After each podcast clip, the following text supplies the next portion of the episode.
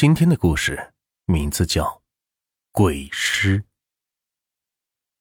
故事发生在上个世纪八十年代的云南，或许很多的人都听说过遇僵尸的传闻，这也是一个僵尸的传闻。那究竟是怎样的一个故事呢？且听我慢慢道来。在上个世纪八十年代，云南那一边有一个哈尼族的村寨里边，有一天，那个村寨的村长家门口是聚集了好多的人，好像在理论着什么。这时又有一个村里边的妇女跑到村长家门口说，他们家的孩子睡了不醒，已经好几天了。而围在村长家门口的人，家里面都是有老人或者孩子，一连睡了几天都没有醒的。村长知道这事不简单，因为这样的情况，村里的赤脚医生也没有见过，也没有办法。为此，村长特意去了趟县里的大医院，请了个医生过来看，也还是没有看出个所以然来。这时村长知道，这估计是出血祟了，毕竟在那个年月，这种事情还真的是不能随便乱说的。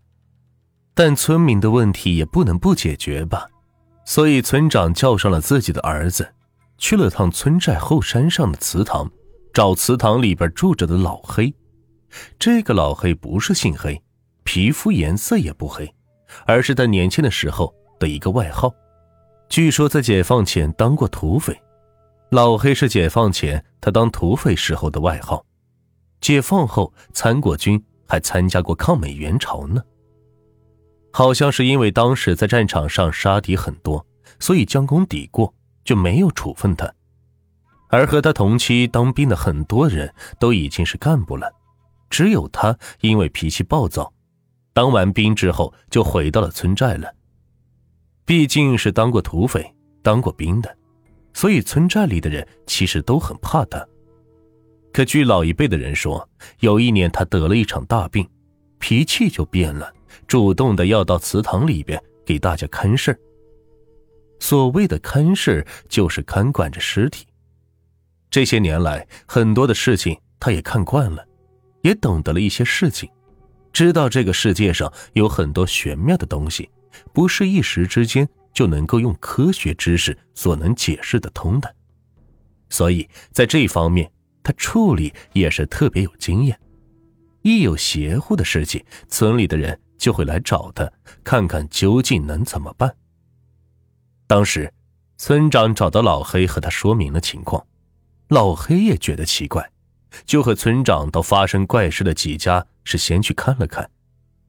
到了一家最先开始孩子一睡不醒的那户人家之后，在看到孩子的情况之后，老黑的眉头就皱了起来。在老黑摸了摸孩子的头，并扒了一下孩子的眼皮，看了一下孩子的眼睛之后，又询问了一下村长大致的情况。老黑好像心里有数似的，叫村长带着几个年轻人到他的坟地里去看看。年轻人觉得老黑是故弄玄虚，但碍于村长的面子，也只能是跟着去了。到了坟地，只看到老黑看着坟地，手上似乎在算着什么。一会儿的时间，老黑是放下了手，告诉大家在坟地里分头找，看看有什么地方的坟头草和其他地方坟头的草是不一样的。于是村里的年轻人开始将信将疑地找了起来。没过多久，就听到了一个年轻人大叫着找到了。等到大家围上去一看，都是吓了一跳。那个坟头的坟头草果然和其他坟头的坟头草不一样，像剑一样的是根根的挺立着，而且草色枯黄，并且坟包上是开了一个大洞。老黑上前一看就明白了，这是生虎尸了。这所谓的虎尸是一种僵尸，因为尸体埋的风水不好，导致尸体不腐烂，久而久之僵化，时间再久一些就会开始吸生气，而老人和孩子会最先受到伤害。看到现在这具尸体是变成了僵尸，所有的人都觉得害怕，可是一时之间又没有什么好的办法。当时正是中午，老灰看了看，说时间正好，于是就叫大家刨开坟包，把尸体抬出来。于是村里的年轻人则开始动手，没有两下就把坟包给刨开了。在把棺材给抬出来打碎之后，在场的所有人都惊呆了。这个坟包里是村里的一个老光棍，从他死了之后埋下去到现在已经是过去几十年了，但是尸体是一点都没有腐烂，而是和埋下去的时候一模一样。之后老黑用一把火把白骨烧了之后，跟大家说是没事了。这一睡不醒的老人和孩子过几天就会醒，但这里是不能再埋人了，不然又要生虎尸了。